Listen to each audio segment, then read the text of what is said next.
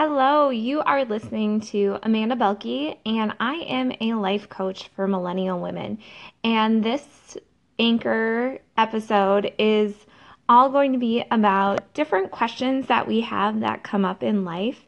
And this first one is really about you know, your legacy and what you want to leave behind. So, the question I want you to think about today and to journal about is what legacy do you want to leave behind? And how will the world be a better place because you lived? So I know that's digging really mm-hmm. deep right away, but it's something that is so important to think about as we move forward in this journey we call life. So I would love to hear the answers that you guys have to this question in the comments or shoot me a reply or call in or whatever you want to do. I'm still getting used to all of this, so I'm looking forward to hearing from you.